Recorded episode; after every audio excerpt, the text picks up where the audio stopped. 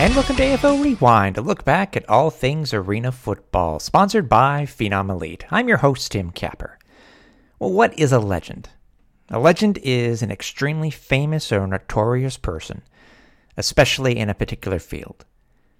And in order to live up to that name or that, you know, that adjective, you have to be as good as the word itself. And we were lucky enough this episode to be speaking with a legend in the Arena Football League. Uh, not only is he an Arena Football League champion, uh, he is a, the holder of, uh, of, of many accolades, but he is also an Arena Football League Hall of Famer. We're going to be speaking with Arena Football legend, Touchdown Eddie Brown. And with us this episode, it is my pleasure to be talking with a gentleman who is considered a legend among legends in the Arena Football League. Uh, not only was he voted to many of the all-time lists in league history, he is also a uh, an Arena Bowl champion. Touchdown, Eddie Brown. Hey, Eddie, thanks for joining us. No problem. It's, it's a pleasure to, to come on and, and speak with you guys, speak with you. Uh, so it's a pleasure of mine as well, and I want to say thank you, thank you as well. Um, uh, now, for those who don't know, because this is a little bit of your career that I actually don't know about, and I'm going to learn. Quite, I'm sure I'm going to be learning quite a bit from you tonight.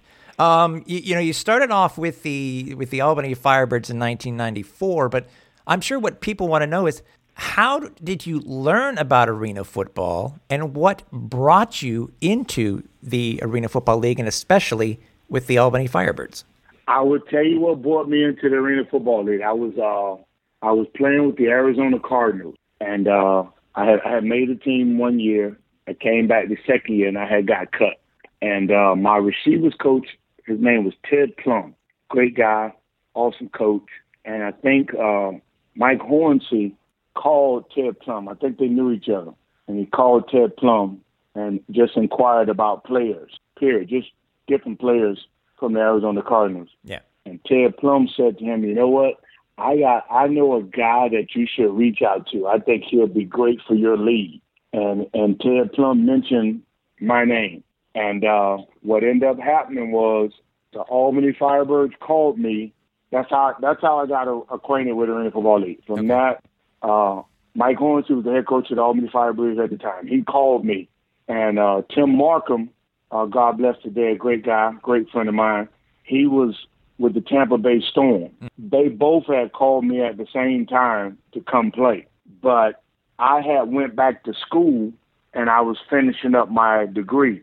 And Mike Hornsey told me that he would allow me to come back to take my exam so I can graduate. So with him allowing me to do that, I signed to come play with the Albany Firebirds. So that's how I got with the Albany Firebirds. Wow, so you're saying, and it is very possible, you may have been a Tampa Bay Storm player. Yes, because I'm a Florida kid. Yeah.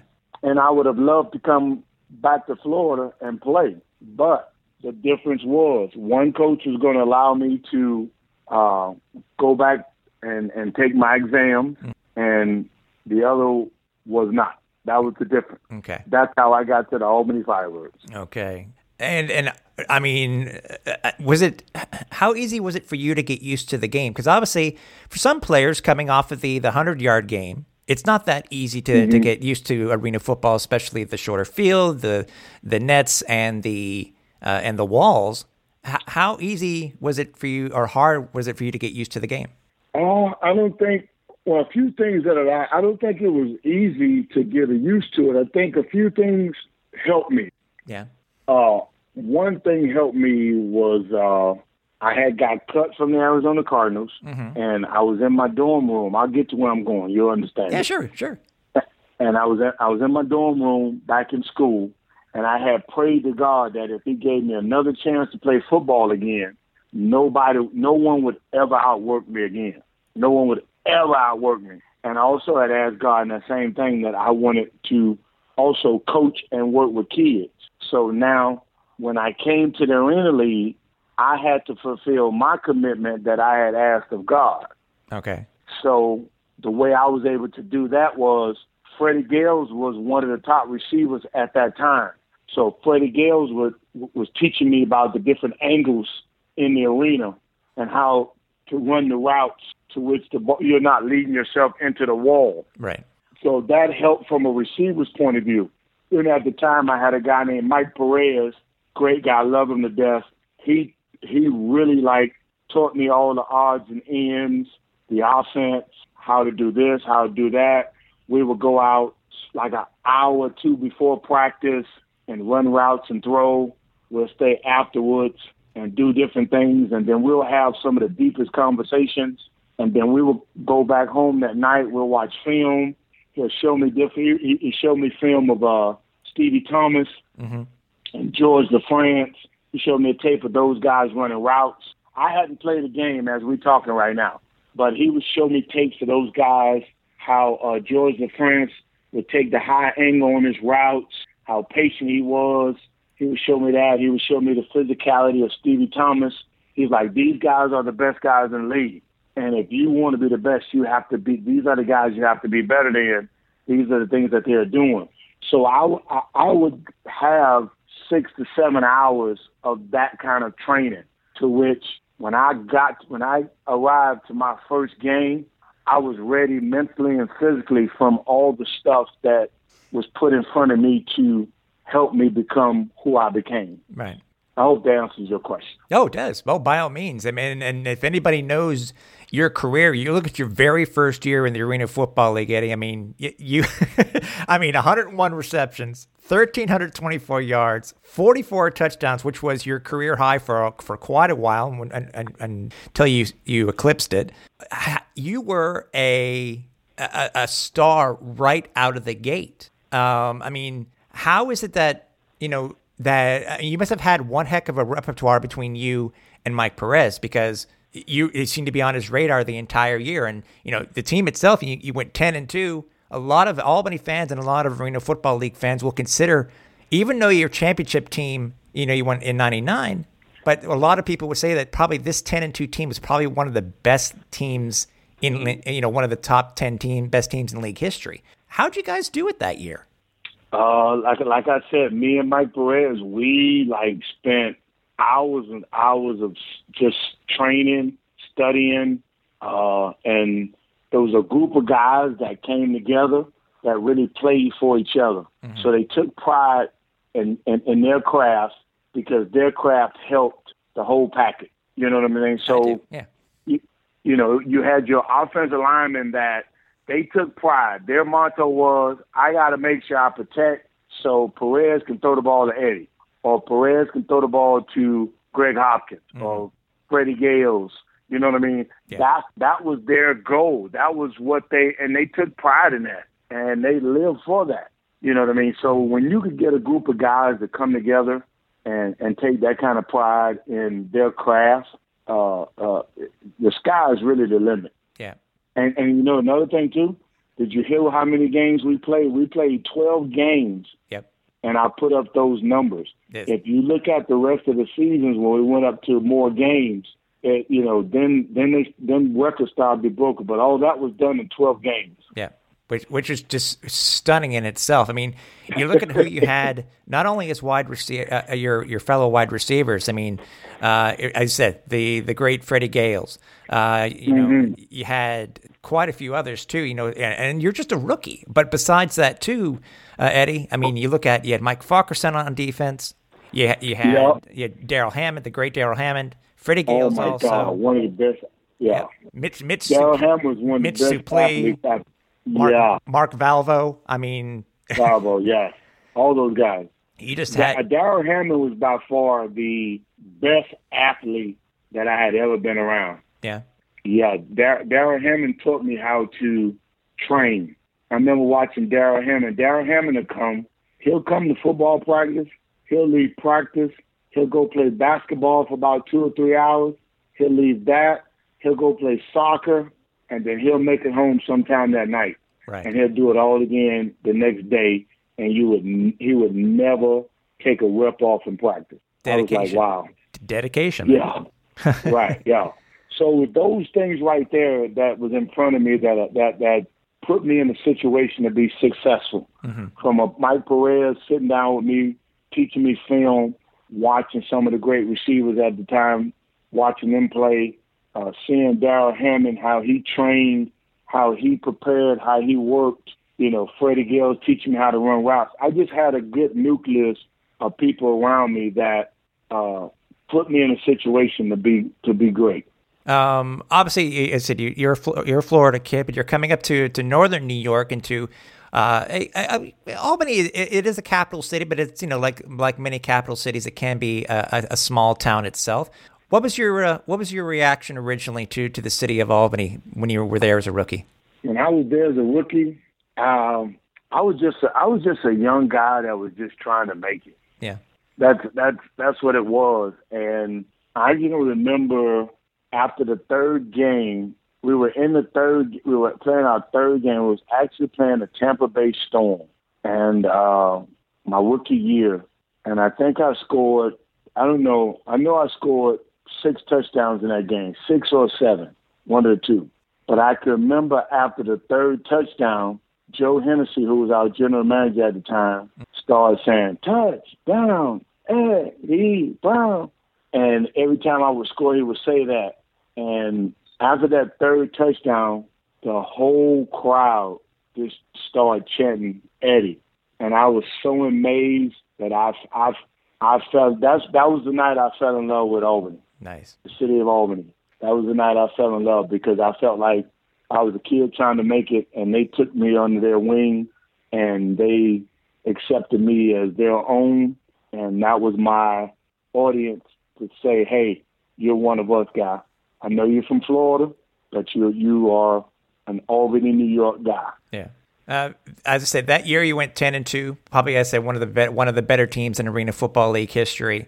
The game, it, unfortunately, it, your playoff career, your, your your first ever playoffs didn't end the way that you wanted to. I remember I was actually at that game in Arizona uh, for the for the semifinal. Um, It, it, the, the game itself did not, I'm sure, did not end up the way that you wanted to. You lost to, to Arizona uh, uh, to mm-hmm. uh, forty to thirty-three in what many, including myself, would say, um, you know how fans could be Monday morning quarterbacks, Eddie. I would say that there were, to me, there have been, may have been a few issues with uh, certain portions of this game where I felt that the that the Firebirds, the game was taken away from the Firebirds.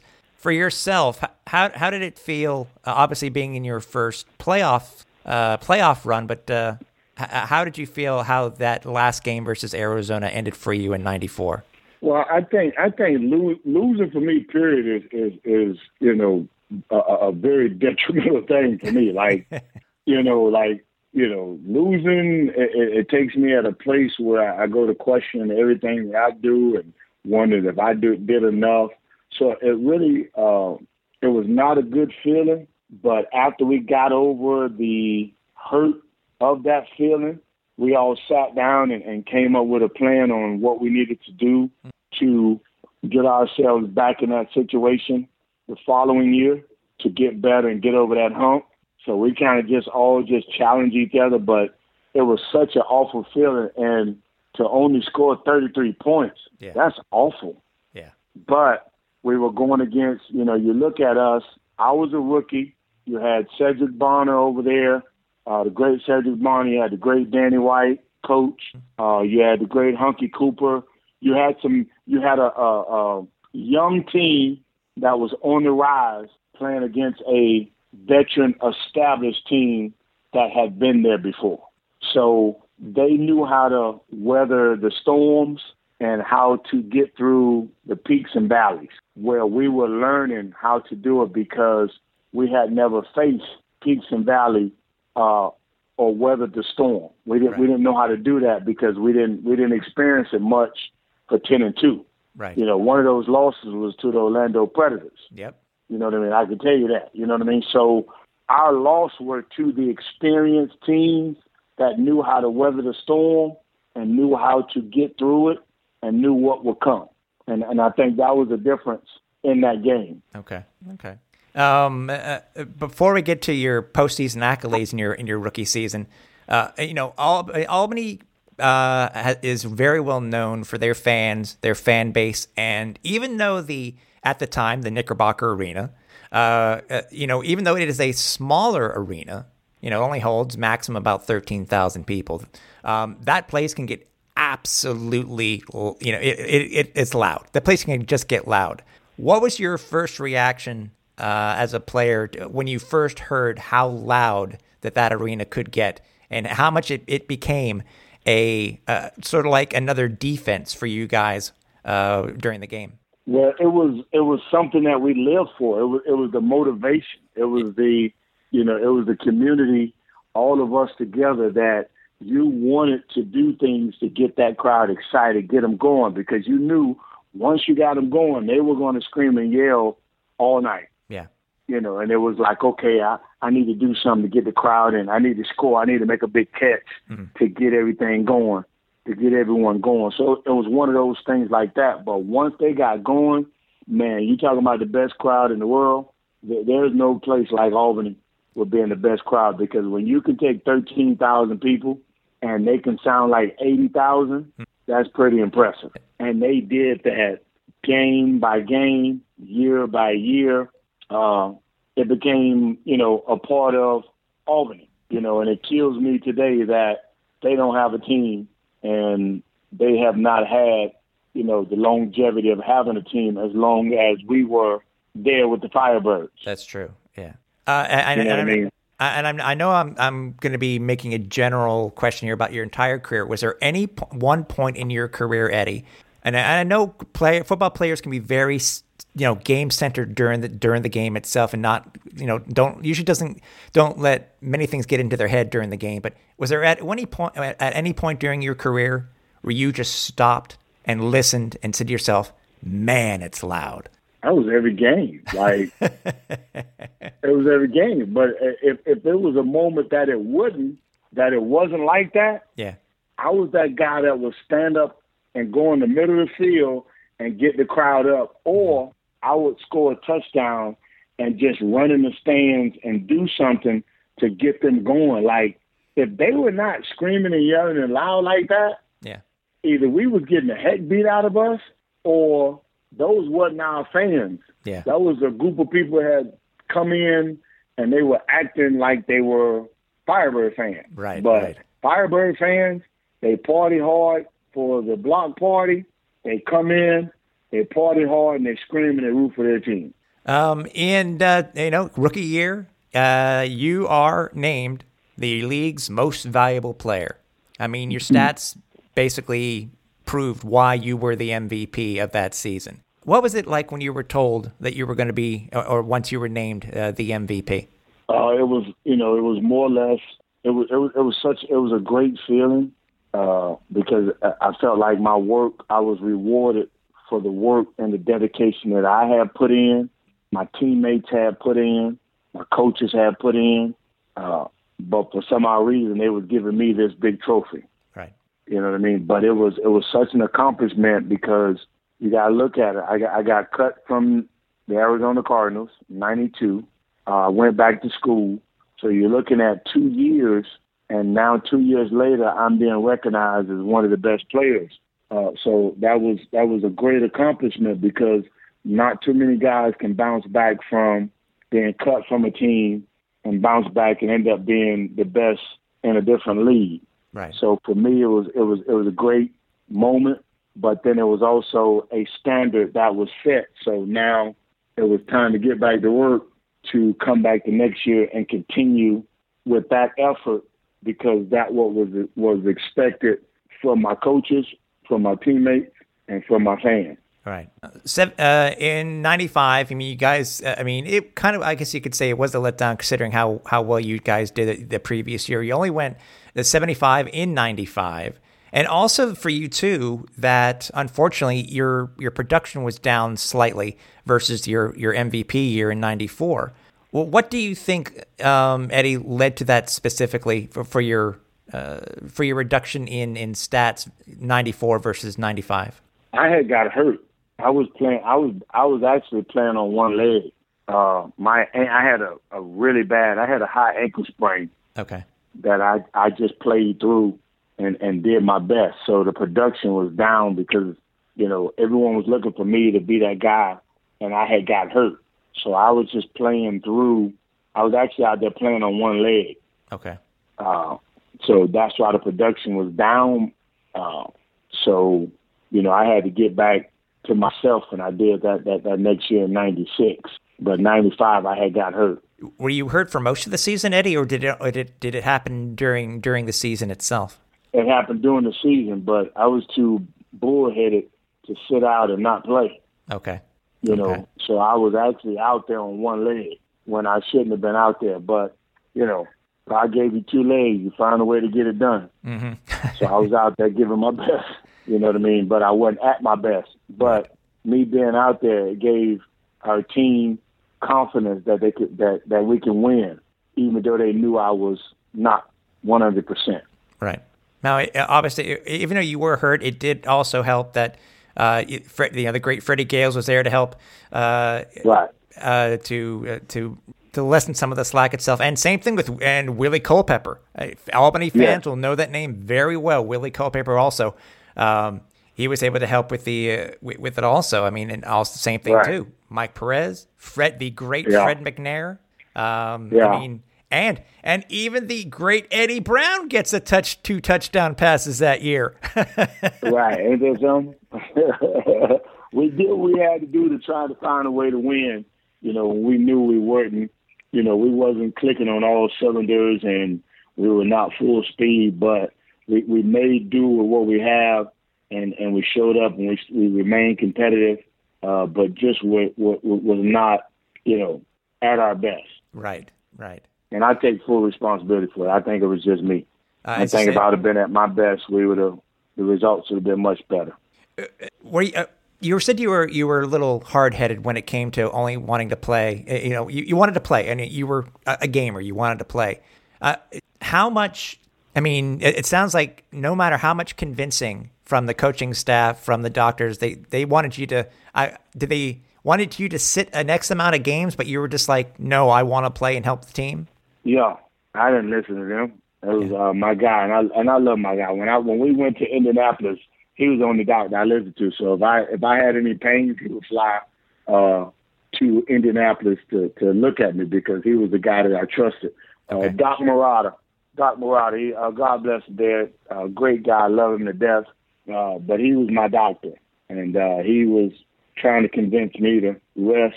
And uh, I was like, no, nah, Doc, I'm not going to do that. You know what I mean? So I, I didn't listen to him, and he's my guy. Yeah. But after that, I listened to him moving forward. Uh, because I, I, I trusted him and realized he only had my best interest at heart. Right. right. You know what I mean? But, yeah, he, he advised me numerous times to, you know, I shouldn't be out there playing. But, you know, I was hard-headed. You know, mm-hmm. I was young. I was stupid.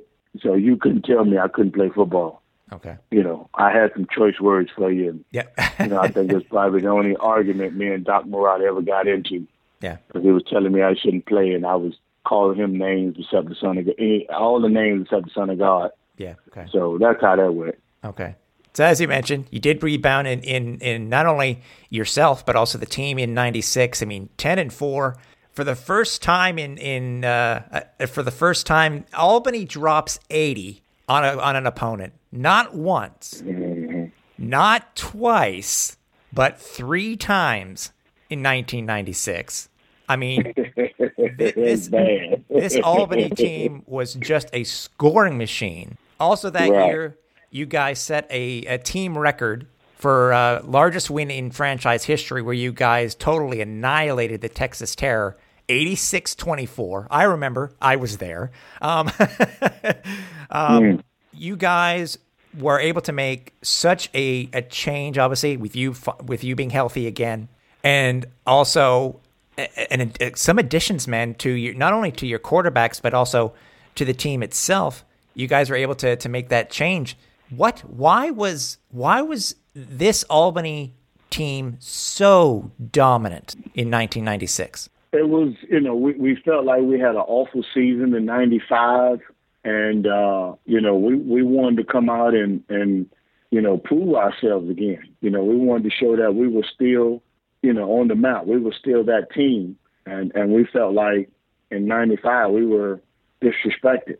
Right. Uh, we wasn't, you know, we were not considered to be elite to compete with the Arizona Rattlers, Tampa Bay Storm, uh, Barry Wagner, and the Orlando Predators. You know, we felt, you know, we felt that we were not being considered and in those talks anymore.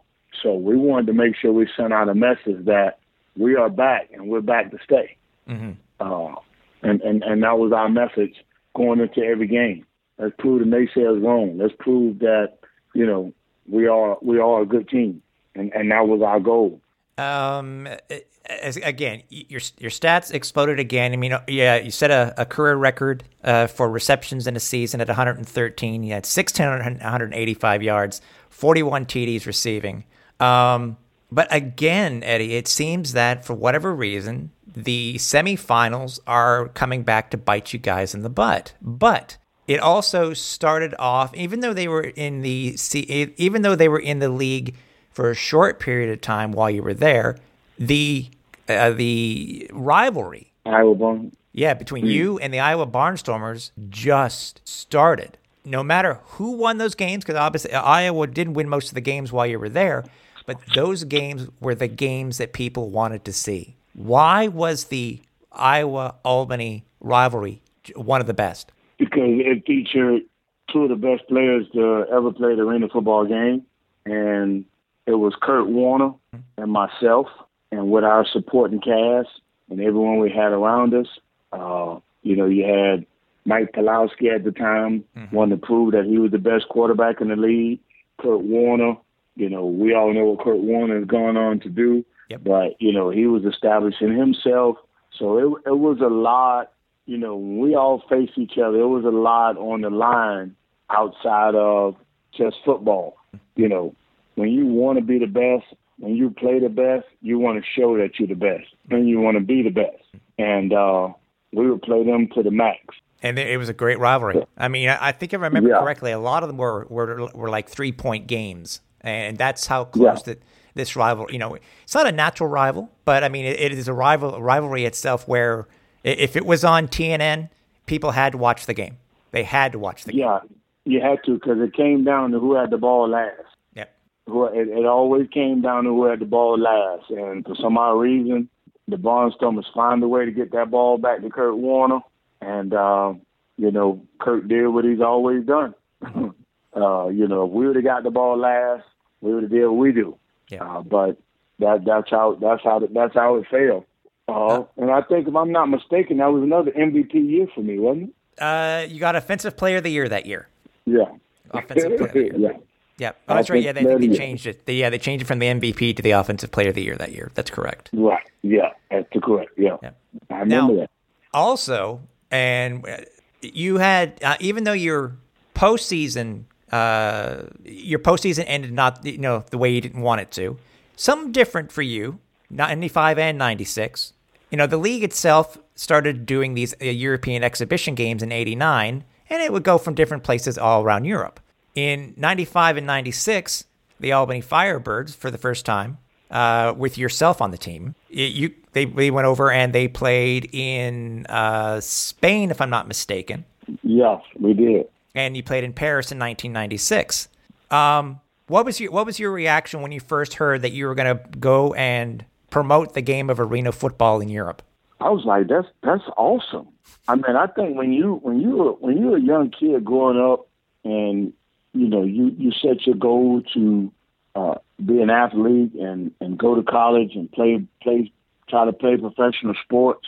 To be it, one, one part of that you think about is you put yourself in a situation to actually travel around the world and to actually be able to go outside of your country and interact with others and introduce them to the game you know well, that you truly love, you know, and as an American, you want to show them the passion and the determination and the will that you put into your craft. You know, I, I felt honored, you know what I mean, to, to do that. And I was also accomplishing goals I had set for myself to be able to travel around the world. Mm-hmm. So I enjoyed it. I had a, it, it was a great experience. And, uh, I would say to anyone who can have that experience, take advantage of it, because there's a lot of life lessons you learn when you go and visit other countries. Uh, and to be able to go to another country and teach them your sport and your craft, you know, you have to do it the right way. Right. You know, so the preparation and everything has to be right because they don't know and they're watching you. So you have to put on that to not re- not only represent our sport, but also to represent our country as well. So it was, that, was, that was huge for me to go over there and do that and play well. And, you know, that was that was awesome. Did you did you take it seriously like a regular season game, Eddie, or is it or yes. or was it slightly different being that you're playing, you're not playing it on a home field, you're playing in a in a foreign country, or or I mean, as I said, did, did you play like a like you normally would, or did it it was it slightly slightly different? Uh, anytime I put on that uniform, sir, mm-hmm. I gave a hundred percent. I don't know how to not play hard. Right. I don't know what that is. If if If you give me the uniform and you say we're playing a game, if you give me the uniform and you say we have to practice, I'm going hard. I don't know no other way. Right. So I don't. I know one hundred percent. I know when. Right. I don't know anything else outside of that. Okay. Um, I, what I thought was interesting too, your your game in nineteen ninety-five when you guys went up against the Milwaukee Mustangs. You also played for the very first time versus a a a, a young guy. Who, who will who will make a name for himself in the Arena Football League as the quarterback and later on as a head coach, and a guy who played his very first Arena League game in an exhibition. You played up against Clint Dolezel. Uh, yeah, old Clint. Yeah, great Clint. And if you see the development from Clint from that point to where he is now, yeah, it, it, it's wild. Yeah, yeah, we played those guys, and he had Gary Compton with him, the great Gary Compton playing receiver for him. Mm-hmm. Uh, we had some really good games. We had Michael James, one of the best D Bs to play. He was on that team. Uh, we had some good games with them, but we, we found a way to pretty much beat the heck out of them. Yeah. um, again, in ninety-six, you got to play in Paris. Were you guys, you know, usually when the Americans come over and play in Europe, you know, whether it be in N B A or whether it be, you know, later on it was the uh, uh, it was the N F L, did they treat you guys like rock stars? Oh, yeah. Yeah. Yeah, you you treated well. Yeah, you get treated well. You eat well. You stay in the best hotels. Uh, we got treated well. Yeah. Yeah, we got treated well. And, and, and you know, I, I think it's such a, you know, I think it's such a blessing. You know what I'm saying? Because, you know, things may not be that way right now. Right. You know what I mean? But back then, you can go to a different country, you can do different things, and everything can be okay. Um, you know what I mean? I do. I do. Uh, what's the one thing that you're going to remember the most? Uh, uh, whether it be a story of something that, that happened or, or something that happened to you personally, what's the thing that you're going to remember the most from these exhibition games over in Europe? The fans. How they were, you know, some of the fans were more excited about the game than I was. I mean, their enthusiasm for the game, just their enthusiasm to learn, their excitement to try to understand what was going on. And you also got to consider and, and, and add to it as well where there was a language barrier. Yep. You know what I mean? So you got to put all those things together and understand how passionate they were mm-hmm. just to come and learn and understand what was going on. So with me, it was more or less a motivation to like, you got to match their passion and you got to take that passion to another level. Mm-hmm. If you could take that passion to another level, they're going to truly respect and want to be part of this game. You know what I mean? And mm-hmm. and I think that's what ended up happening because I think uh, as the years went on, I think others still uh, went and uh, went over there and played. Yeah. And if and uh, if I've heard, and you can probably tell me for sure, is it true if they say it? Because Paris was one of the most um, uh, popular spots when it came to the European exhibitions, Eddie. It, is it true that the that the arena in Paris where you guys played was was, was really loud? Yeah, Paris was really loud. Uh, Zaragoza was really loud. Mm-hmm. They they understood what was going on. Okay, and they were very fiery. Yeah, that they were. And and that's what I mean when I was saying the passion. Right. You saw the passion in the fans, and it was like, you know, they were serious about it. So you couldn't get out there and not give them one hundred percent and, and be truly committed to what, what, what you're out there doing. You couldn't do that because, you, you know, if you're a professional, you had to at least match their intensity. Right, right. You know, they beat you there. When the doors opened, they were running in there, like two hours before the game. We in warm-ups, and it's a packed crowd. They're screaming, they're yelling, they're excited. Just that passion. Yeah. Uh, ninety-seven wasn't the wasn't the best for you as as a team. You only went six and eight. Didn't make the playoffs that year, but you, you yourself you still had a very good year. I mean, one hundred thirty-five receptions, six hundred fifty. Uh, sorry, mm-hmm. one thousand six hundred fifty yards. One of the biggest changes though for you was at quarterback. You you lost Mike yeah. Perez. He went over and started to play for the New York City Hawks. But you had a guy who probably would be your, a lot of fans will remember as, uh, you know, if you were to talk about um, duos, quarterback to wide receiver duos, you and Mike Pawlawski are right up there as some of the best in Arena Football League history. How easy was it getting used to be uh, to having Mike Pawlawski as your starting quarterback?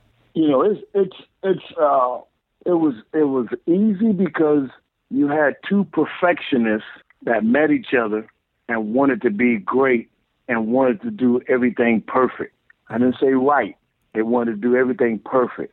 So he helped my game go to another level. I helped his game go to another level because we both were uh, perfectionists. We were perfectionists in practice. We were perfectionists in meeting room, watching film, preparation. Everything we did, we, we, were, we were seeking to be perfect. And I think he matched my intensity with that and took it to another level. And I think I matched his intensity and took it to another level. So I think those two things there, you know, that made the transformation easy. But then we were able to continue to grow because that's the tone we set. And then we had some other aspects. I think uh, Chad Dukes came aboard. That's right. Yep. Uh, Chad Dukes came aboard. So he was able to add some different aspects to the game that we we felt we were lacking that we could get better at. Uh, Chad uh, started taking the kickoff returns and taking the ball off the net. So now we're talking about a six one, two hundred twenty-five pound guy that runs a four five. You know that now you got to tackle him from running the you know running running the kickoffs back. Mm-hmm. So we added that threat uh, to what we were doing. Uh, also defensively, he was pretty good. Uh, I think Derek Stingley came aboard. Uh, so we added that, which was, you know, speed.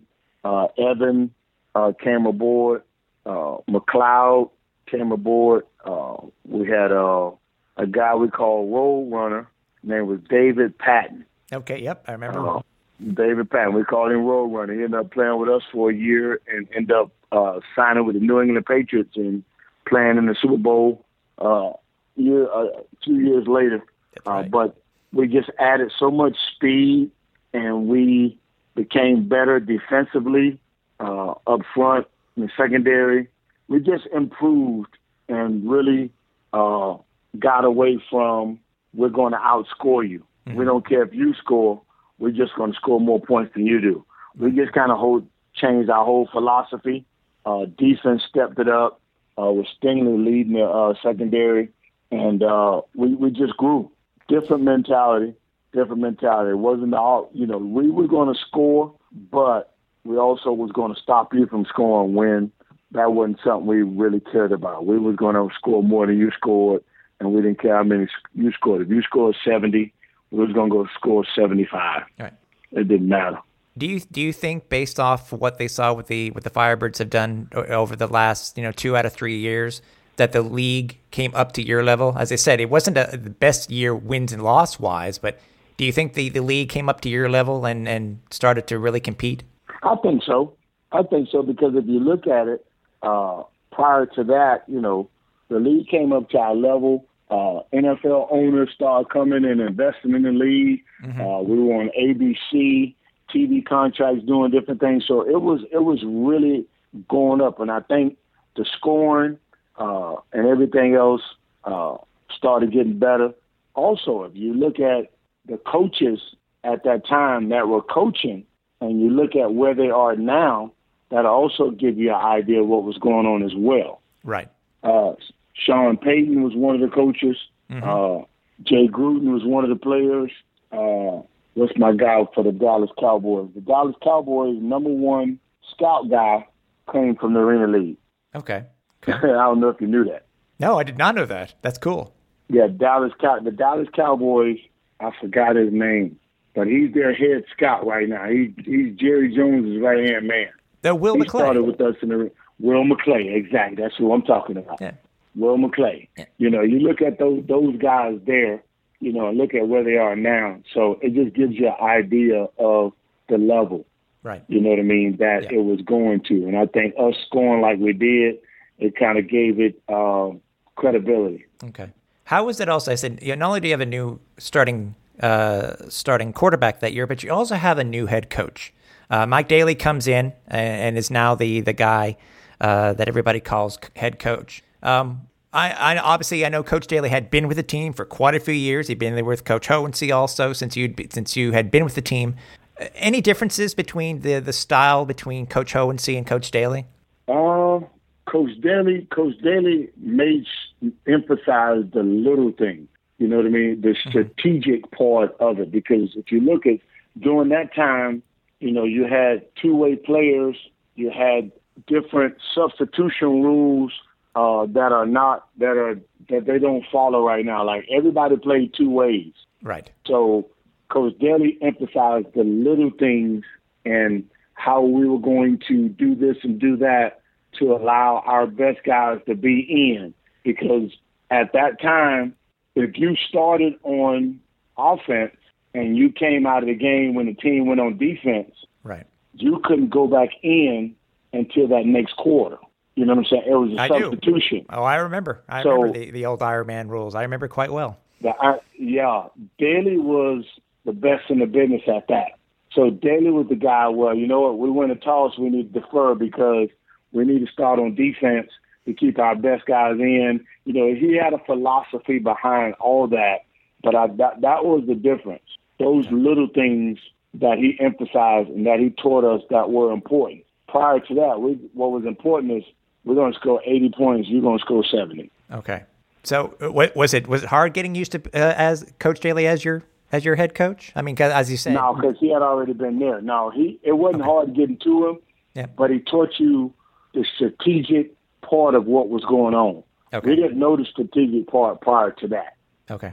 We just know to go out and score. He he showed us, okay, we're going to do this because of this. We're going to do that because of that. This, mm-hmm. These are the reasons why we're doing this. So it was more, everything was more detailed and was more broken down. Every aspect, it was a reason why we were doing this, and we were taught that. Okay. So we understood it. All right. You guys did uh, rebound, which seems to be the thing. One go one under one year under five hundred, the next year above five hundred. Uh, in ninety-eight, you guys were ten and four.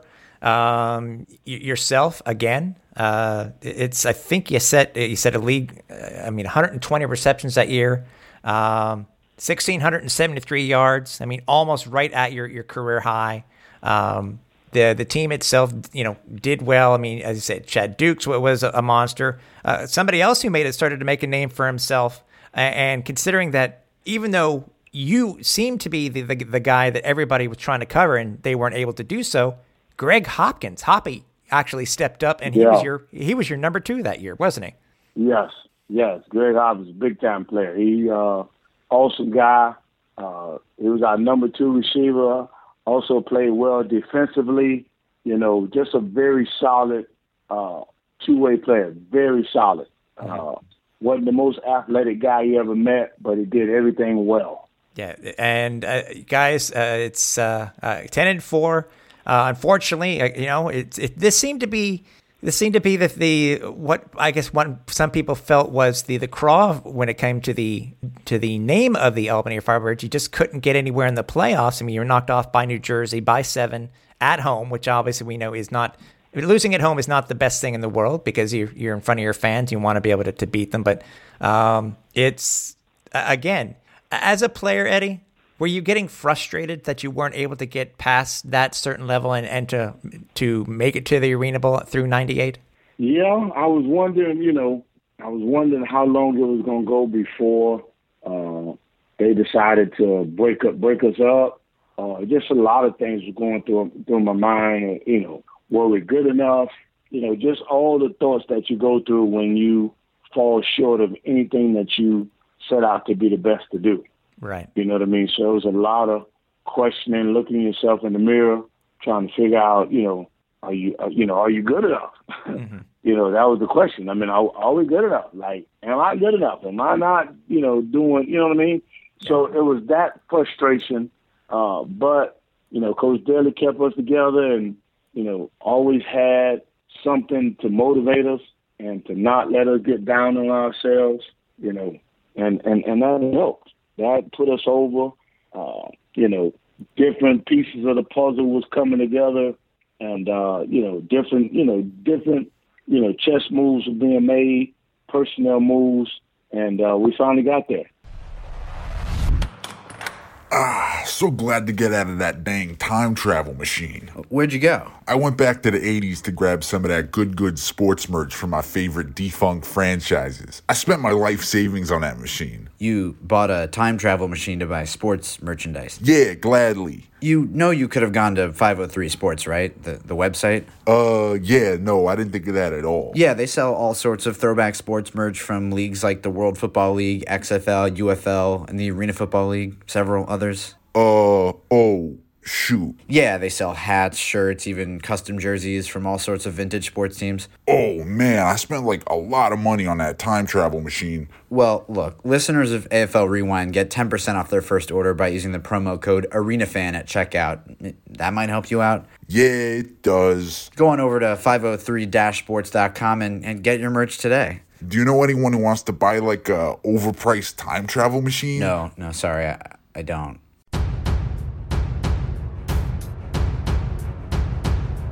The Arena Football Hall of Fame has returned, and we want you to become a part of the family. Introducing the Arena Football Hall of Fame Patreon. Whether an All-Star or a Hall of Famer, our reasonably priced tiers each have their own exclusive perks. Early access to the A F L Rewind podcast, honorary selection committee member, and much more.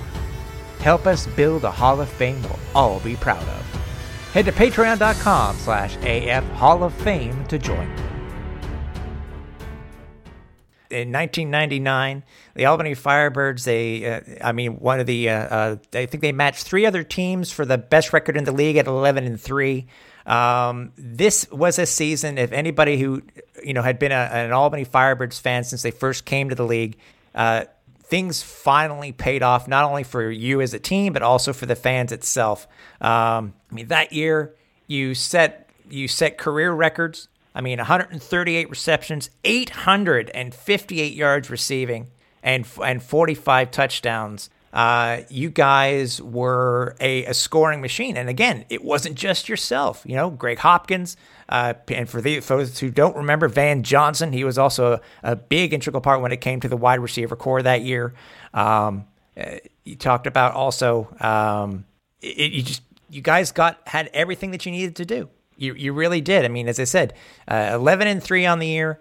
When you first started off in ninety-nine, Eddie, what was the thing that, and obviously certain head coaches will say certain things at the beginning of the year, say that, you know, they, they will have a, a uh, have a saying or something like that. When you guys first started before the preseason, what's the one thing that Coach Dailey told you guys that you needed to remember for this nineteen ninety-nine season? That we were good enough to be champions. That was it. He made us believe we were good enough to be champions. And that's how everyone prepared. Uh, and, and that's how we approached it all, all all that year. We were good enough to be champions. Through the loss that we had, the loss that we had, we, he, he still made us believe that we were going to get through it. We were going to get it done. Uh, and and we believed him. And we just kept fighting, kept fighting, kept fighting, and it happened. Now, in the in the playoffs, you guys got a little bit of a scare in the very first very first week. Grand Rapids played you guys quite tough. You guys finally ended up beating them by ten points. But um, you know how, considering how well that the, the regular season was, and going into that first playoff game, did did they guys did, did, did the Rampage come at you guys? Uh, and, and did they did they scare you? Considering that you only beat them by ten points, did you? Uh, did no. you Did you feel that? Did you kind of, kind of under? Did you look past them at any point? I don't think we looked past them. I think we wasn't sure of what we were trying to do, because I think the previous year we got beat by New Jersey at home in the first round. That's right. So we were, you know, basically back at that point, like, okay, is this going to happen again? Or that's going to happen again? Or okay, da da. So it was, it was more, we was like one foot here and one foot there, and had that line in the middle, you know, not sure if it was going to go this way or not sure it was going to go that way. And the ball finally fell. We felt like the ball finally fell in our court. So we was able to get over that hump. Uh, and then there was some other things that went down, because I think at that time we were like the number three team. We were not the top seeded team. Right. And uh, I think a few the teams ahead of us lost. So that made us the number one team. So now the Arena Bowl came to Albany. Yep. So now once that, once we realized that was what was at stake in the semifinal game, all the ifs, ands, and buts that we had prior, it really just went out of the window. Yeah. And you can see it. You can see it and hear it when you walked in the locker room for the game. And, and you can see, too, because Arizona had been kind of a nemesis before, and a couple years back where they beat you in the semifinal. You guys left mm-hmm. no doubt this day. You absolutely right. you massacred and took them apart. Yeah. I mean, you, right. you knocked off uh, knocked off Arizona seventy-three forty-seven to advance to your very first Arena Bowl, your very first right. championship. Now, prior right. to this, Eddie, had you, as a kid playing football, had you ever been in a championship game before? All in middle school, all, all uh, when I played for Northwest Boys Club in, in, in, in Pop Warner, okay. we played for the championship every year. Okay. But I hadn't experienced it since then, and then was able to experience, get ready to experience it then. So it was like, you know, it was it was different. What was it? What was it like for you guys in the locker room after you you fi- you clinched the game? You know you're going to go to Arena Bowl thirteen. You're going to be playing Orlando. What was what did Coach Dailey tell you guys in the locker room after after the, after beating Arizona? It ain't over. We came here to be champions. So if you settle, if you happy because we just won that game, you're in the wrong place. We started off this saying that we are good enough to be champions. And right now, winning that game, we are not champions. That, that's that what he said. And everybody kind of like looked like, for real. So as soon as that game was over, that game was over. We shifted to the big bad Orlando Predators mm-hmm. with Barry Wagner, Damian Mason, and uh, Kenny McIntyre, the glove. You know, those guys are coming to town. What was what was the week like prior to uh, the week of Arena Bowl? I mean, uh, uh, were were practices any different? Um, were were players, were your teammates talking certain ways and stuff like that, or or were you guys focused on, on what the what the end goal should be? No, I think what in the, I, the focus was so locked in. I think one day we were doing our warm up, and I ended up dropping a couple of passes, and I can remember Corny White like. And and Jay Jones, like, ripping into me, like, I don't know what's going on, but you need to figure it out. You know what I mean? They, mm. you know, they didn't say those exact words, but that's what they meant. You know what I mean? Yeah, I do, yeah. Basically, you know, it was it was, it was everyone making sure everyone was accountable and being held accountable for what they brought to the table. Mm-hmm. Uh, and I knew we was going to win that game, because I pick up, I, I would always pick up Evan, Derek Stingley, and Jay Jones. I would always pick them up, and we would come to the game together. And I can remember picking them up, and when they got in the car, they didn't say a word. They didn't say hi. They didn't say a word. And I was like, oh, wow. You know what I mean? And mm-hmm. the whole drive from our place to the arena, you know, you can hear rat piss on cotton in the, in the car. It was just, it was, It was that quiet, you know what I mean? Like, yeah. It was just focus. And from when we got there, from walking in, it was like, those guys never said a word. I never heard them guys speak until we got ready to come out of the tunnel for the game. Doing warm-ups, they didn't say a word. You know, it, it was just that, that electric that I was like, oh, my God. Mm-hmm. And then and then you get there, thirteen thousand six hundred fifty-two people announced attendance at, a, at the Arena Bowl. You're on, you know, you're on national television, and and Orlando, even though they were the eighth seed, they put up yeah. one, they put up one heck of a fight, didn't they? Yeah, yeah, they were, they were a good team. very experienced, very good team. Carnell Maynor, mm-hmm. uh, they had they had a really good team. Damian Mason, Barry Wagner was still playing great. Um, they were, they you know, they were a good team. I think uh, Coach Moss, Coach Moss was, you know, Coach Moss was a strategic guy, very similar with Coach Dailey. Mm-hmm. They were they were very. They always emphasized the little things that made their teams great, and they were eighth. They were the ones that were knocking different teams off that allowed us to move up. You know what I mean? I think their first their first game, they knocked off the number one team, who I forgot was at that time. Might have been Tampa. But they beat them, and then we moved up, and then they knocked off someone else, and we won. We beat Arizona, and that's what gave us the Arena Bowl. Uh, but it was Orlando. They were playing great football, uh, and it was probably one of the, uh, I would say it was probably one of the best One of the best games ever, if you ask me. Uh, big-time game, game being broadcast on A B C. As I said, the you know the you guys didn't pull ahead really until the fourth uh, until midway through the third quarter. That's when it's it started going for you.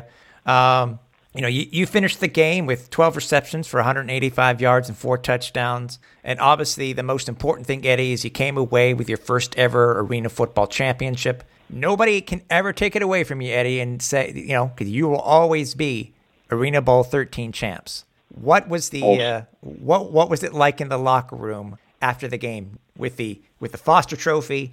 And I can only imagine what was going on in that locker room after the game. Oh, champagne everywhere, it was cigars. It was just like, we did it. We started off and said we were good enough to be champions, and we are now world champions. We are literally now world champions. We did it. You know what I mean? And and that was the feeling. It was it was just such a great feeling. Like such a great feeling. Such a great feeling because, you know, if you go back and you look at the nucleus of that group, you go back to ninety-four, you look at the nucleus of that group, a lot of those guys are still there. Right. You know what I mean? We just added some different pieces, but it was still quite a few of us still together. So remembering those times, remembering getting knocked off the first round the year before uh, with a with a new with a new newly team, and then coming back, you know, not you know focusing on us falling short, just continuing to grow and get better, and actually winning it. Right. You know, so it was it was you know it was you know change had come. Mm-hmm. You know. Uh, um, I- I'll ask you this first before we head on the t- uh, onto the off-season in ninety-nine, because there were some pretty big changes that happened within the Arena Football League, and I want to know your thoughts on them. But we'll go forward just real quickly to uh, to the off-season, I'm guessing maybe the beginning of the two thousand season. I've seen them online, Eddie. I know what the championship rings look like. What what were your feelings when you first saw and you first held and you first put on your championship ring? Sure, this this is something I've always worked for, and always something I've always wanted, and actually, actually get it. Like it was, it was surreal. Like, oh my God, I, I, I you know, you only you only get in the in, in the in the in the parks and you play, and you always think about you making that big catch, you making that big play. You know, you you you you only dream of those things, but to actually have it happen and to do it, and you get the ring that comes with it. And actually put it on your finger and open it up out of the case. It was like, you know, it was surreal. And it was a gorgeous ring, too, I will admit. Well, I still have it.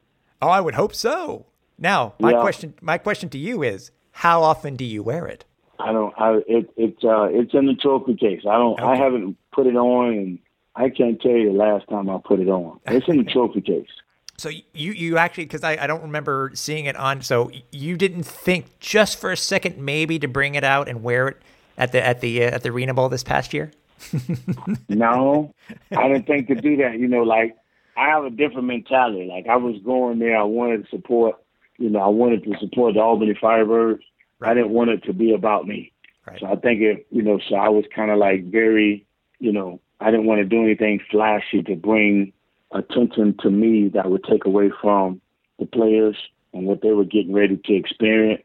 So I wanted to take like a low key, you know, profile. Right. So I wouldn't wear, you know, I wouldn't wear nothing, you know, I would be very, you know, laid back.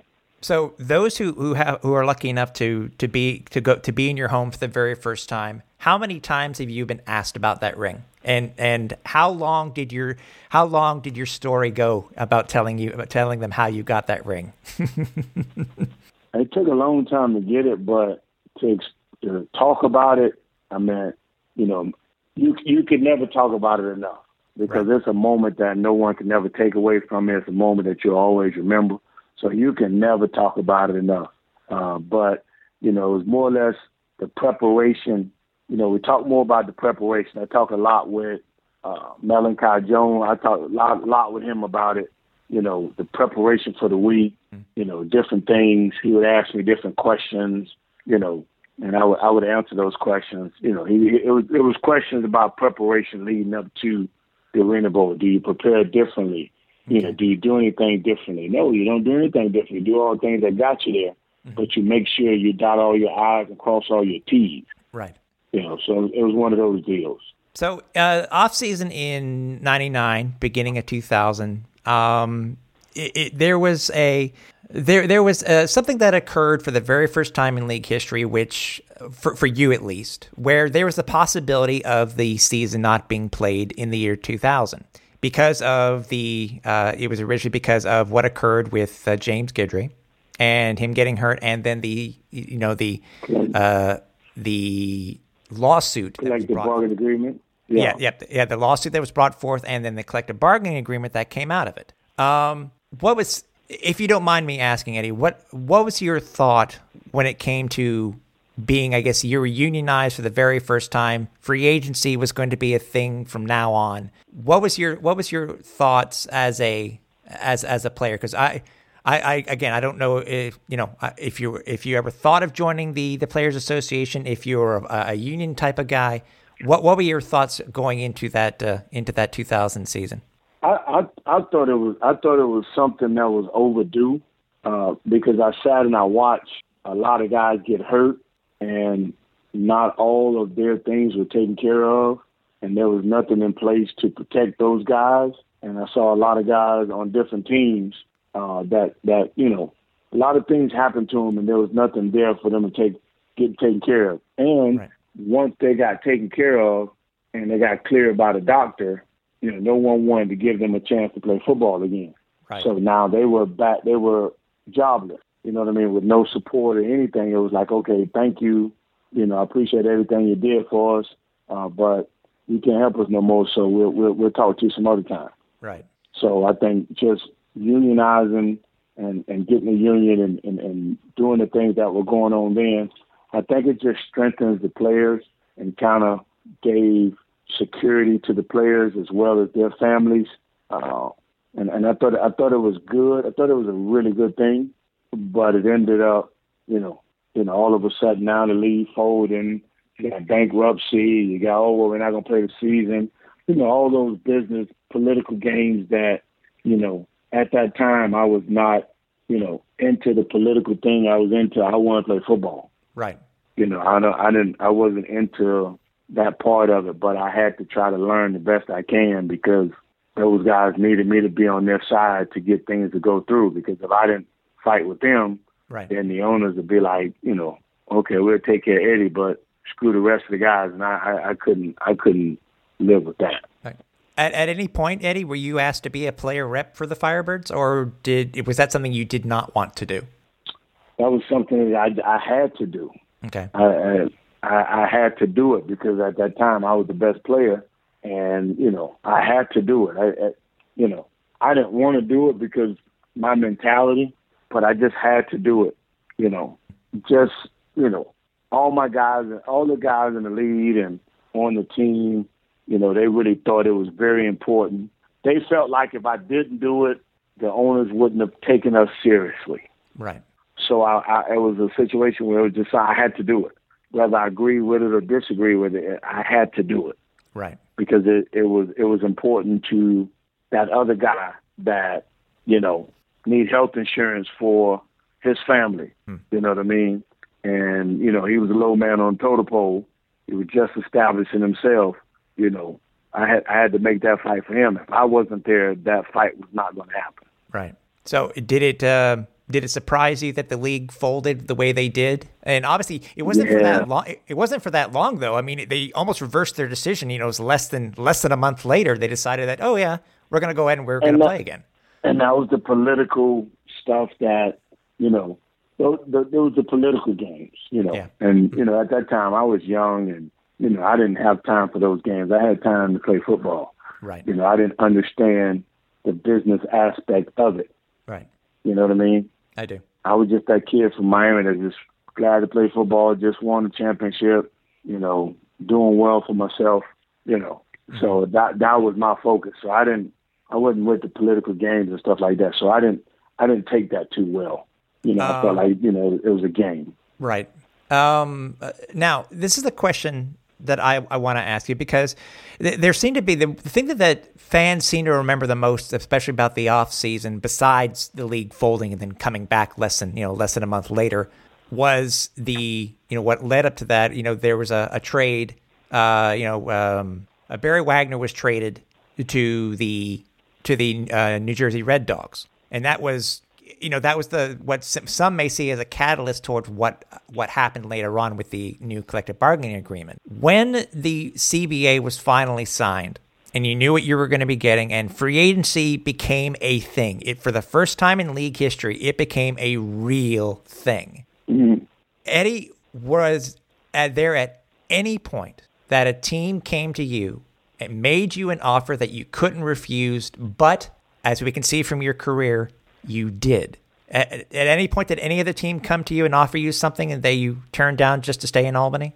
Yeah, you got to realize, Mike, Coach Mike Hornsby was the head coach of the Chicago Rush. He offered me, um, you know, a lot. He offered me, you know, basically a lot. Okay. He doubled what I was already making. Okay. Okay. But again, I, you know, prior to that, you got to look at it. I prayed to God to get an opportunity to play football, and Albany gave me that opportunity. So I wasn't on the business part of, I could have went over here and made a ton of money, I, a ton of money of what I've already, what I was already making. But, mm-hmm. you know, Albany was good to me. You know what I mean? So I didn't think it was appropriate for me to leave. That's not who I am. Mm-hmm. You know, when you, when you, when you find someone that gives you an opportunity, in my world, they gave me an opportunity when no one else would. Okay. So when more money came, you know, I was more, I was loyal to not go. But it, it, he had doubled my salary. He had wow. put me in there. I would, if I would have went to Chicago, I would have been making close to two hundred fifty thousand a year. Wow. Right. Yeah. It, was, it, would have been, it was up there. It would have been weird to see you in, in the uh, in the blue and gray. I will admit. Right. Right. And I, and I just I had I, I was loyal to those who had took care of me when I was a nobody. And I didn't feel, you know, loyalty for me, money can't buy loyalty. Right. That's that's my view of it. Okay. You're loyal and you be faithful to those who gave you an opportunity when no one else did. Right. That's um, my philosophy. No, and it's it's good to see that, you know, loyalty actually for in sports these days, you do see it. You, uh, and you when you see it, you appreciate it because um, sometimes for some, it isn't always money. Sometimes it is loyalty that will keep a player yeah. with a team, and, and and it's and it's and it's cool to see. And to hear that you were offered quarter of a million dollars, that's wow. yeah, that's that's crazy. That that's and, and for that time, you know, this is this is before you know this is before right. the, the, the they got up the salaries got up there into six figures. So it's that's that's that's mind boggling. Now, unfortunately, right. go ahead, Eddie. I'm sorry. Go ahead. Yeah, that was it. That was it. Unfortunately for you in two thousand, it was not the coming off of a championship. It was not the best year for you at all. Um, I was, I was, I was torn from the political stuff. I didn't, it, it, it that, it, it, it hit me a different way. I didn't, I was not educated on the political games that I played with that. So I, I had no focus on playing football or anything. I was looking at everybody like they were an enemy. And and that's that was my preparation. My preparation was awful. Everything that I did was just awful. So I was like, ugh, you know, I this is not what I want to be part of. Right. I mean, for you had quite a bit, you know, quite a downfall just that year. I mean, only twelve receptions for two hundred thirty-five yards, seven touchdowns. obviously, you know, your through your career lows. So it, it was it a combination of that itself? Were you hurt at any point? Where did were you benched at any point? What what for you besides the uh, getting used to what you were doing with the with the Players Association and dealing with the you know with uh, all the uh, political stuff as you stated? W- was there anything else that, that caused you to have such a bad year in two thousand? No, I just I no it was, it was my mentality, and it it was just the political stuff. I didn't. Okay. I couldn't deal with that and play and deal with the union stuff and you sit in. I was not able to translate like the different things that was said in the meetings behind closed doors with the union stuff. Right. That affected me. So when we came outside those doors, the conversations that went on in there, it affected me that I really didn't want to be a part of that because mm-hmm. you're saying one thing here, but then when we get out here, you want to smile and laugh and we're supposed to be friends and da da da. And I, I didn't know how to, I didn't know how to put, put all that together and understand it. So it kind of fluttered me. I was screwed up because I, I didn't trust. I didn't, you know, so I'm like, why am I doing this? So now I'm questioning what I'm doing. So I was like, screw it. I'm not doing it. Screw it. Besides just besides having a bad year, your team did do well coming off the championship. You know, you, you went nine and five that year. Um, and it's funny. Arizona comes back to bite you guys in the butt in the playoffs again. You, you know, you, you lose by, by three to Arizona. Right. Look, besides that alone, Eddie, you know, obviously not, you know, not winning in the playoff, uh, getting knocked off in the playoffs in the first round. How how do you, how does this year, two thousand alone, uh, stand out in your mind, considering that you now know that this was going to be the last year for the team to be in Albany? And and to that part, I didn't know. Mm-hmm. It was it was up in the air. It was discussions, and it just all those things there kind of really affected me. You know what I mean? That discussion, yeah. leaving Albany, uh, the different things that were being said here and said there, and I was truly affected by all that. All that stuff really bothered me. So it was, I just thought it was best that I just get myself together, what I thought I wanted to do, in the, in the direction I wanted to go. Okay. How long had you known that the team was thinking about moving, uh, the, that coach, uh, that uh, Glenn Missoula was thinking of moving the team to Indiana? It was just talk. At the time, it was just talk. Okay. And then, it. it was just talk. And then when you heard that this, the decision had been made, that the team was going to be moving to Indiana, how, how did that affect you? It affected me because we were leaving Albany, and Albany had became my home. But then they also told me that, you know, I, I was I, I was gonna. They they needed me to be a huge part of the move, and you know they wanted me to come back and you know figure it out and all that kind of stuff. So they gave me time to put all that stuff together. So I was like, okay, you know, I did. And at that time, I told them I didn't want to do the union stuff. I didn't want to be part of that because I just I couldn't handle that. Okay. So they was like, okay, good. So I was able to separate myself from that, and I was able to just go back and focus back on playing ball. At any point, Eddie, had you, when you heard that the team was moving to Indiana, had you thought about retiring at that point? Uh, I had thought about retiring in two thousand. Oh, really? uh, I thought about it, but you know, I sat down with Glenn Missoula, who was also a good friend of mine, and Joe Hennessy, uh, all those guys. Those guys, we, we, we're good friends. So, you know, they, you know, we had some, we had some good conversations. We had a couple of bottles of wine and those conversations, and you know, they, you know, they, they we they emphasized some things to me that I thought was important that I needed to know, and, and they gave their word on some things, and you know, I gave my word, and we moved forward. It was just one of those, you know, conversations that you know us men have to have. Mm. You know, it was closed door conversation. It wasn't always a pleasant conversation. There was some choice words thrown at each other, but at the end of it, we, we came to a, a good median, and uh, I decided that I would come and I would come and, and, and give one hundred percent. Um, what, what was it like going from uh, from the Pepsi Arena, which was, it was called then, uh, to the uh, Conseco Fieldhouse? I mean, these these two arenas could not have been different. What what what was your first thought when you, with the introduction of the team going there? Because obviously you had some very rabid fans, and they loved you in Indiana also, over in Indianapolis. They loved us there, but it was, uh, we were a small fish in a huge pond. Okay. You know what I mean? In Albany, we was the fish. Right. There was no, like, nothing else. We were the fish. We go to Indianapolis, You got Peyton Manning. You got Edgerrin James. You got Reggie Miller. You got uh, the baseball team. You got the Indiana Hoosiers. Uh, you got Purdue Boilermakers up the street. You got some of the best high school football in the country there. So we were like a small fish. So it wasn't a big deal when we played games. We didn't, you know, sell out the arena like we did every week in Albany. Mm-hmm. You know what I mean? It was, it was, we were the fish in Albany. Now we were the small fish in Indianapolis. Right. You know, uh, you know, think about it. We competing against Peyton Manning. Really? The Indianapolis Colts. You know what I mean? Really?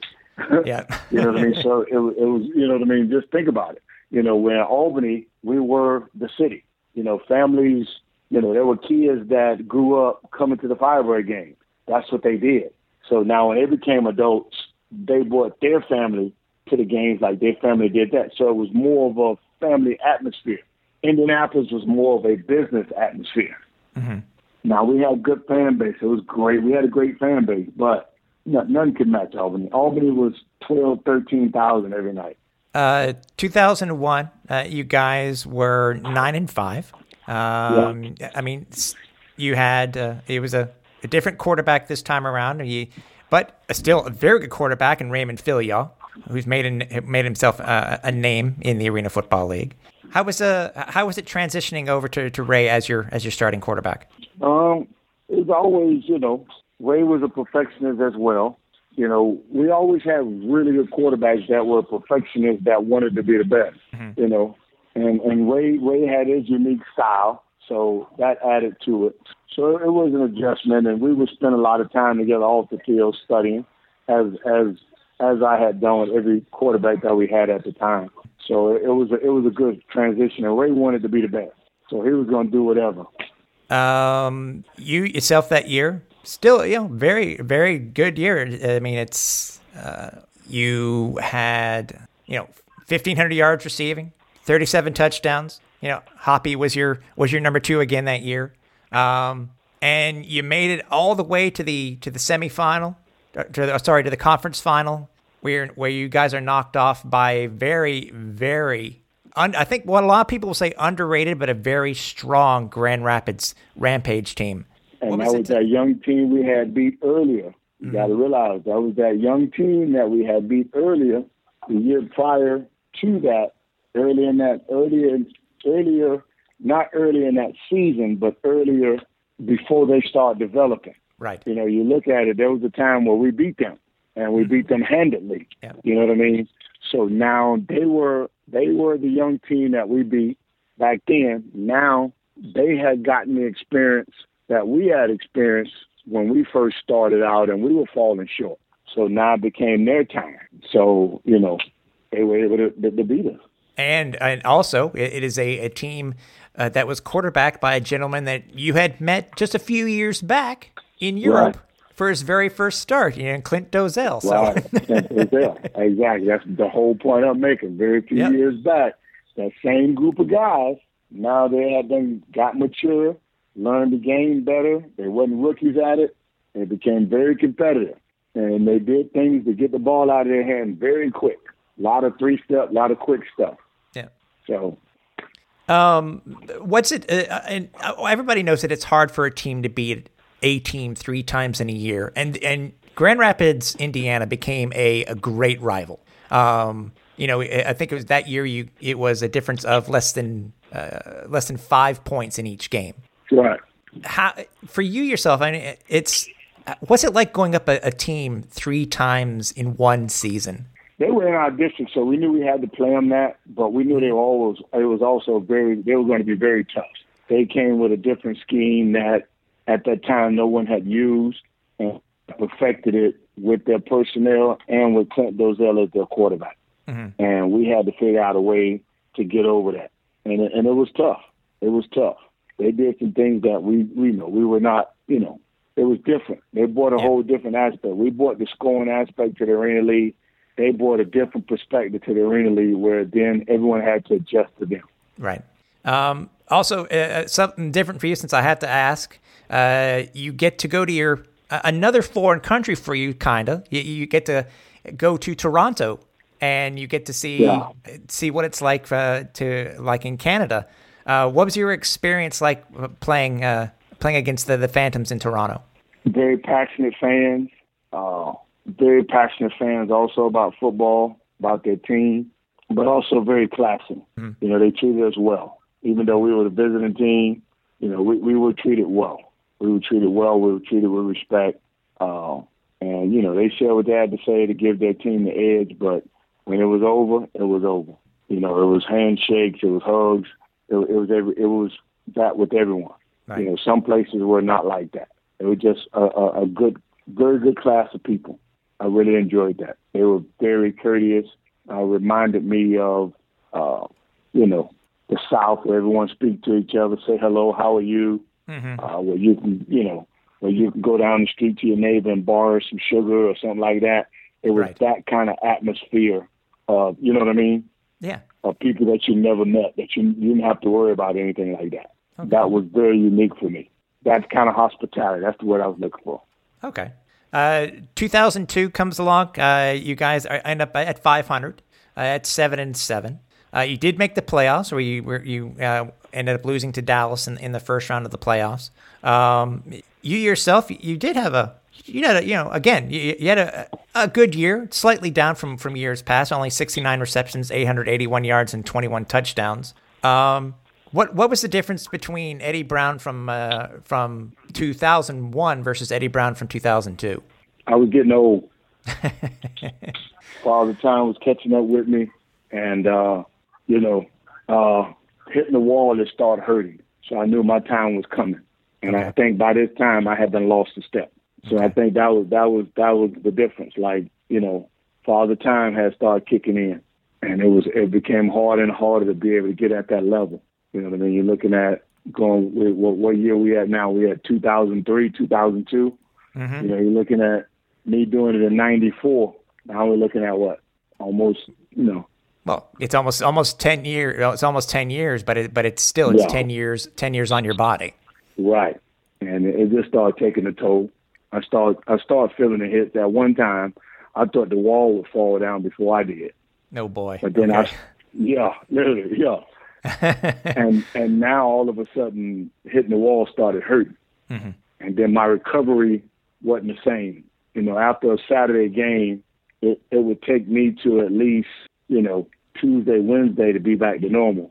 Right. When early in, early in my career, I'll be back to normal by, by Sunday, mm-hmm. by Monday morning. You know, we had that day off. You know, I'll go play basketball and run around with Daryl Hammond, uh, you know, running two, five, two to five miles with him on Mondays to get ready for practice on Tuesday. Right.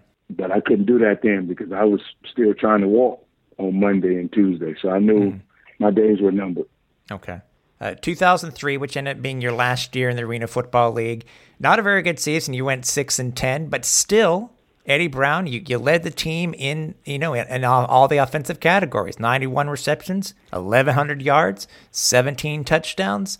Um, you know, not the best when it comes to touchdowns, but as you said, yeah, you know, your your your your your age was getting up there. But what what do you what are you going to remember specifically about your last season in the Arena Football League? Uh-huh. Shoot, that I, you know, shoot, the last year in Arena Football in two thousand three, shoot, I was playing both ways. I wasn't an offensive specialist anymore. Mm-hmm. I was playing defense now. I was playing offense. I remember that. Uh, and, and that was kind of a sign that, you know, it was, you know, I wasn't the best player anymore. Right. Uh, and it was it was a sign for me that it might had come. That's what I remember about it. I was playing defense, and the wall, when I hit it, my time had come. So, um, what was it? What was it like for you f- playing on defense, which, which full time would seem, you know, full time for, for really for the first time in your career? How was it? Uh, was it easy to get used to? Because as you said, you'd been the offensive specialist basically since you came into the league, and now you're right. doing something what is brand new. I, I hated it, but it, it was that was the only way I was going to have a job. Mm-hmm. I I didn't like that. I didn't want that defense. I I, I was supposed to come on the field and score. And go sit down. That mentality, and I wasn't doing that. But I had, I had to selfish, and I had to do what I had to do for us to be successful. And that, that is what my role had become. So I, I wasn't. My role had changed. There were many times where Others were asked for their role to change, and they took it and did it. So it was my time to do that as well. Right. So I had to, you know, do it, but I hated it. What um what finally made the decision for you? Uh, do you remember uh, where were you when you decided uh, your career as an Arena Football League player was done? I'll be totally, totally honest with you. Steve DeBerg became the head coach. Mark Strout became the offensive coordinator. And the two thousand four season, I did not play because those two guys, they cut me. So I didn't play two thousand four because I was cut. I got cut by Steve DeBerg, the head, new head coach, and mm-hmm. Mark Strout, who was the offensive coordinator. They cut me. They said I was, you know, I was done. They were going in a different direction, and they cut me. That's how my career ended. Did you try to catch on with cut. another team that year, or did you say, no, I'm my career's done? Yeah, I was like, it's, it's over. I don't, okay. I, you know, it, I just, once that happened, it was time to move on. It was time to go to another phase, different phase of my life. Right. Um, there were some, obviously, some big accolades for you. Um, in your career, obviously for the, you know, the Arena Football League's fifteenth anniversary team, you made that. Um, two thousand six, we'll talk about here, uh, where in the, oh, for the twentieth anniversary, you I'm, were, you were ranked number one. You, you were, right, you were that, voted that the was, number one player in A F L history. That was um, great. That was great. Now there is a, and I'm curious, I want curious to know what you have to say about this. There is, I don't think it made the levels as Sosa versus McGuire, but when you talked about the Arena Football League, you talked about Barry Wagner and Eddie Brown. How was there a competition? I, obviously, Barry was doing both ways. You were just the it, some people would say you were just the offensive specialist, but your your numbers spoke for for for your for how good you were. What was there a a uh, a competition between you and Barry in any way? Oh yeah, me and Barry competed every year. We compete against each other every year. We best friends today. Uh, we still we still talk. We still play golf. We still hang out. Uh, you know, I follow his son who's getting ready to go to college, full scholarship. So yeah, it, it was it was a competition with me and him every year. Uh, but it was a good comp- competition. You know, we would you know fight it out, and you know at the end we would hug, we would pray, and we would you know move on, wish each other luck. But it was yeah, it was great competition. And that competition motivated, you know, you to be the best, because after I would look at my numbers, I would want to know what did Barry do, and he would want to know what did Eddie do this week. You know what I mean? So, you know, that's how that went. Um, well, am I wrong to say that it that it wasn't as as uh, talked about as McGuire versus Sosa? You remember during their heyday of the of the home run home run derby, or do you think that you and Barry were on that same level?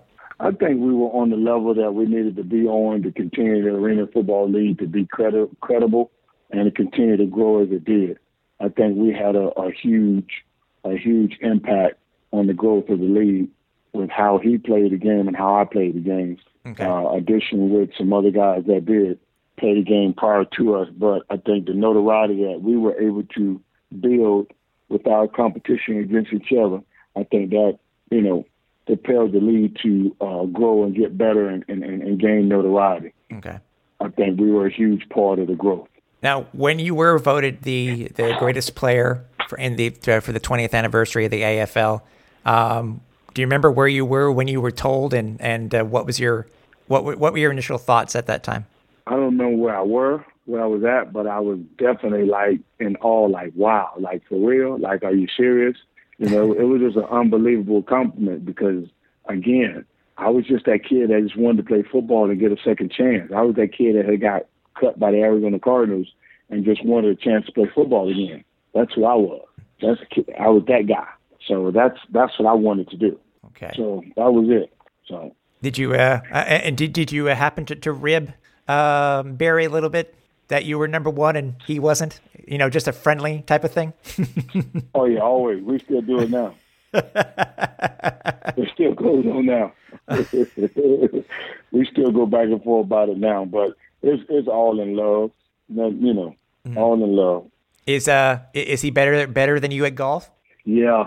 I don't have the patience. Yeah, he kicks my butt in golf and he talks trash to me. Only time I play is with him.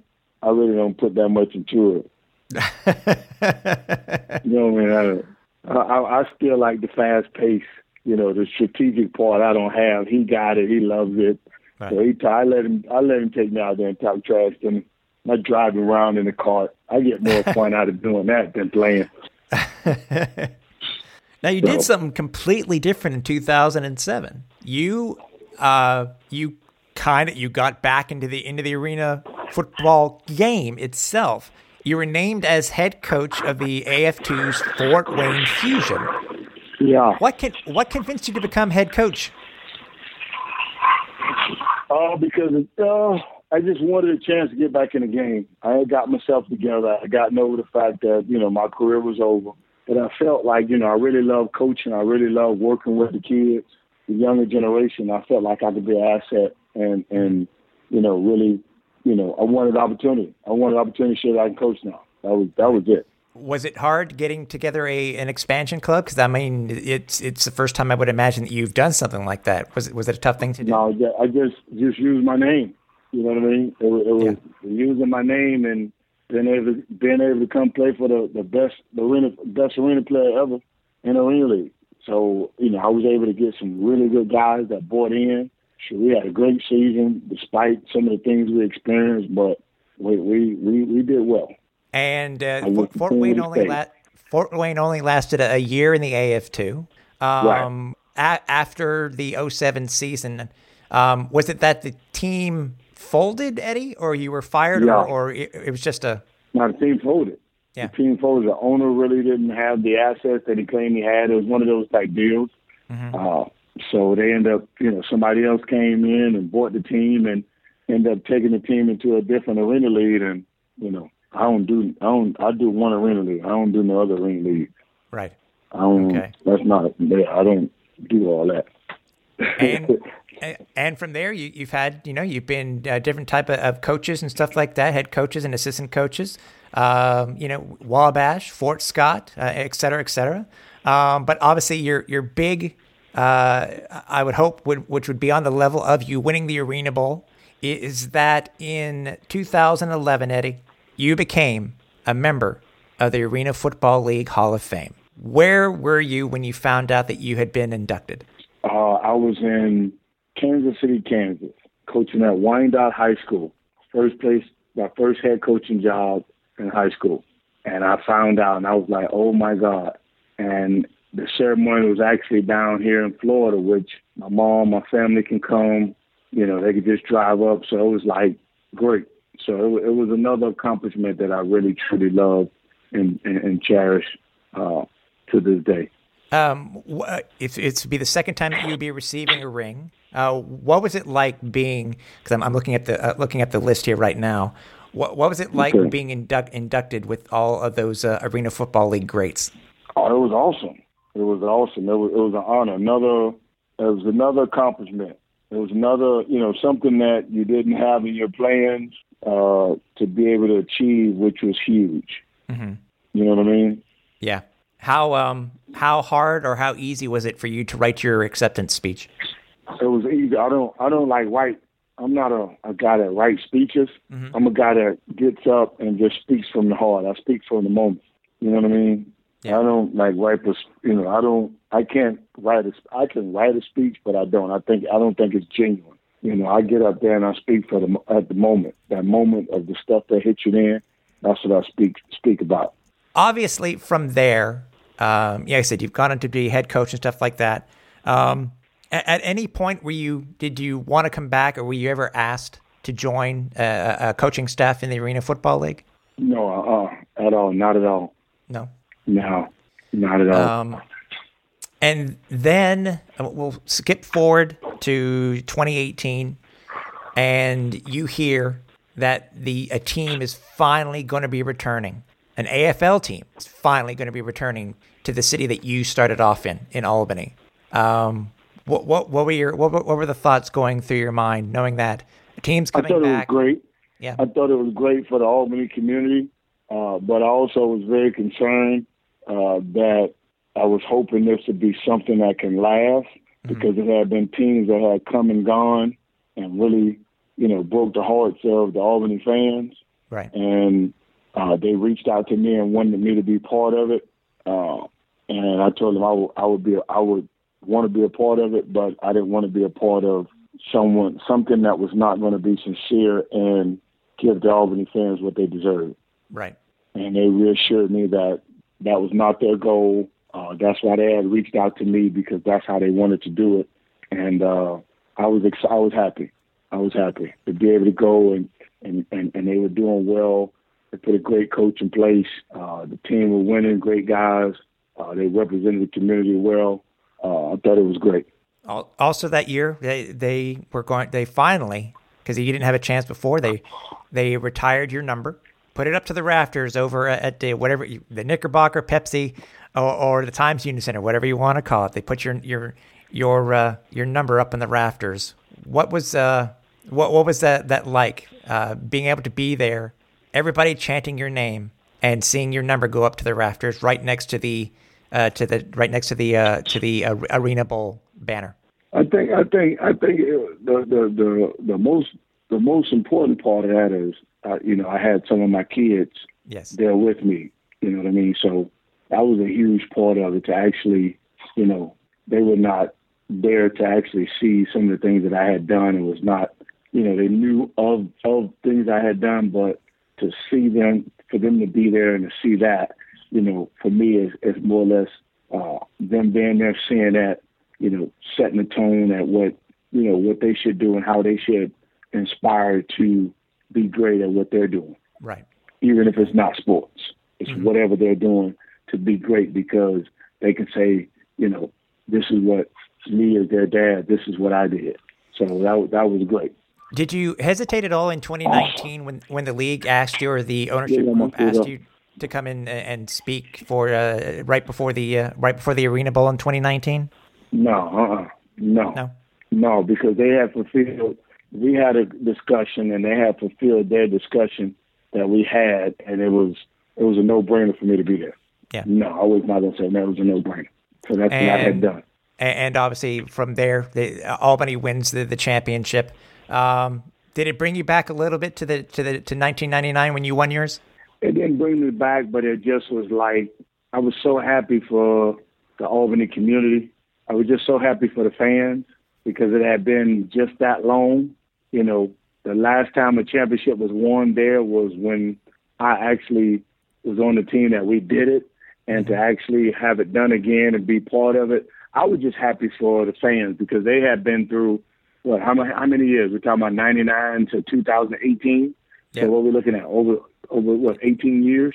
It was it was almost it was almost twenty years to the day, actually. Almost twenty years, yeah. So it was more or less like, you know, you look at how many generations had grown in those twenty years, uh, and, and, and to be able to see that happen. And there was those that was there in ninety-nine that were no longer with us, uh, that weren't able to see that, weren't able to be, be part of that. So it, it was such a great thing to see the fans and their support, how they all came out. The arena was sold out again. It was loud. It was crazy as usual. So it was just great being part of it, uh, but mainly just, you know, just seeing the Albany community be the Albany community, be the best fans in the world. That's what I experienced. Um, I I have a, a, I've appreciated everything that you that we've talked about here, and I, I appreciate awesome. your time, Eddie. Um, I just, appreciate it. Thank uh, you. One more thing I want to ask you before I happen to let you go, uh, and uh, we finish up the the, the, the this episode. Um, yes, we know at the, cur- the way that the current way that it is that the Arena Football League may never return again. But for you, a, a gentleman who put so many years into the Arena Football League, uh, made a name for yourself, became a living legend in the Arena Football League. If you were to say one thing to the Arena Football League fans, what would you tell them? Thank you. I appreciate their support. I appreciate how they cheer for us. I appreciate how they cheer for others. I appreciate the love that was given from arena to arena, uh, the passion. Uh, I would just thank, just thank, just thankful for all that. Just thankful for their hospitality. Thankful for their motivation, calling calling us out of their name to root for their team. Just all the support, because you know a lot of guys that play in the league, you know they develop families, they develop long term friends. I developed long term friends that I would have for the rest of my life. And, and Arena Football League gave us that. Uh, Arena Football League gave a lot of us an, a second chance to play ball because a lot of us came from being released out of the N F L. Uh, but the Arena League took us in and gave us another opportunity to continue to play football. And, and I'm very appreciative of that. And uh, I know I speak for a lot of uh, my teammates and a lot of the guys I played against. Uh, but the main thing I would say is thank you, uh, thank you, thank you, thank you. That would, that's what I would say. I want to thank Eddie Brown for, for joining us for this episode of A F L Rewind. And I hope that just by listening to this episode, uh, you will agree that the word legend actually does uh, fit Eddie quite well. Um, it is also nice to see somebody who is considered a legend in the Arena Football League to be so humble as he is and uh, a great person when it comes to the sport that he played and that he is representing. Um, I, d- I hope that uh, that came off, and uh, uh, there were, I'm sure there were quite a few tidbits of information that uh, you learned along the way. If you want to listen to any of the past episodes of uh, A F L Rewind, there are a couple of places where you can do just that. Uh, if you head over to SoundCloud, Apple Podcasts, Google Podcasts, Spotify, iHeartRadio, and our audio version over on YouTube. Also, if you want to make any comments, suggestions on what you would like to hear on future episodes, you can email us over at A F L Rewind at arena fan dot com. And also, some news I just want to at least pass along. Uh, there have been some additions to the uh, to the Arena Fan family. We have created a brand new YouTube channel where we are hoping to include as many full games as possible from all the years within the Arena Football League. So if you do a general search over on YouTube, Arena Football T V, all the current games and the channel will pop up. And we do hope that you do subscribe uh, and uh, stay tuned for many, many more uh, full games from uh, the uh, from the Arena Football League. So we hope that you are healthy and well, and we do hope to have you here for the next episode of A F L Rewind. So for everybody here, I'm Tim Capper. Watch the rebound off the net.